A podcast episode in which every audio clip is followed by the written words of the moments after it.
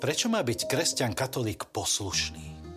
Čo, aké miesto má poslušnosť v živote kresťana? E, neznie nám to dobre v uchu, najmä v dnešnej veľmi slobodnej dobe, ktorá chce byť slobodná od všetkého, nebyť podriadená ničomu.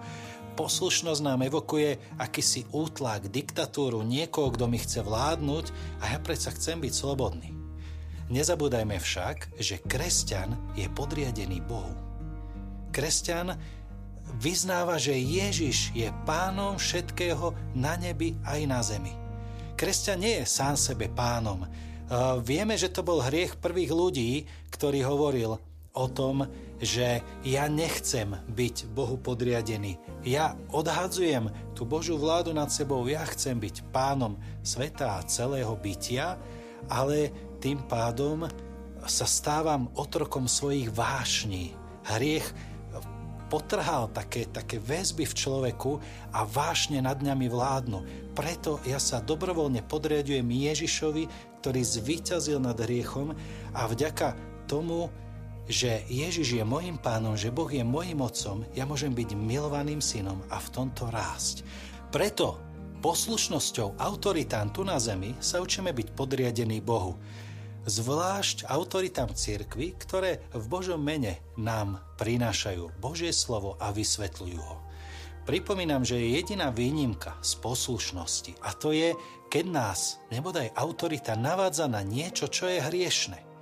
Ak nás autorita navádza na niečo, čo je hriešne, tak nemôže byť vtedy reprezentantom Boha, pretože by to išlo proti Bohu. Vtedy nemusím, dokonca nemôžem posluchnúť autoritu. Nie je však dôvodom na neposlušnosť voči autorite to, že mám iný názor na veci, alebo mám z toho len proste nejaký divný pocit, tak neposluchnem, zvlášť církevnú autoritu. Čo plinie z poslušnosti? Čo má kresťan z toho, že je poslušný? Predovšetkým, predovšetkým z toho plyne zvláštne Božie požehnanie. Vidíme v živote mnohých svedcov, že keď boli poslušné, keď im to zaťažko padlo, tak z toho neskôr vyplynulo obrovské požehnanie nielen pre nich, ale pre mnohých ďalších.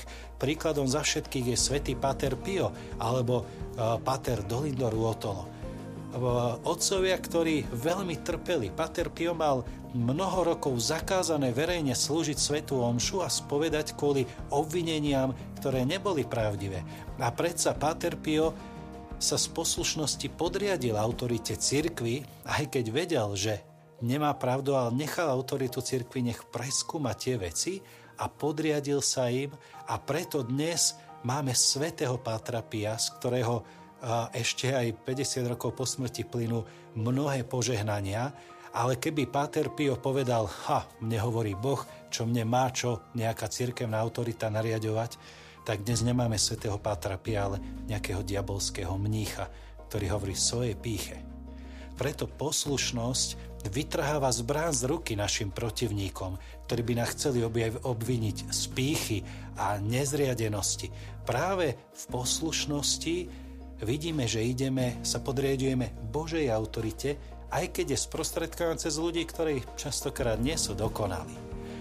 Na záver by som ešte chcel spomenúť jednu veľkú skúsenosť človeka, ktorý založil, ktorý bol protestant založil jednu veľkú nezávislú církev. Volal sa Ulvek Mann, založil církev Slovo života vo Švédsku na takom princípe veľmi takej voľnej, slobodnej církvy. A tento človek počas 30 rokov procesu nakoniec poznal, že pravda je v katolíckej cirkvi a stal sa katolíkom.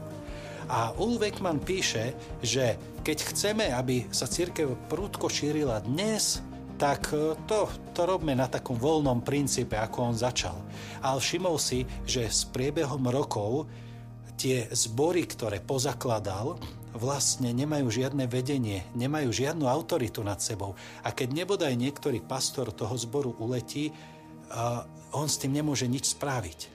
A vtedy pochopil, aká je sila v katolíckej cirkvi, ktorá je hierarchická, ktorá má vždy autoritu. Autorita sa nie vždy ľahko znáša, ale je našou istotou a kotvou. A Ovekman hovorí, ak chceme, aby tu církev bola nie o 10, nie o 30, ale o 500 rokov stále živá, tak musí mať hierarchiu a musíme žiť v poslušnosti, inak sa vytrhneme z toho Božieho požehnania.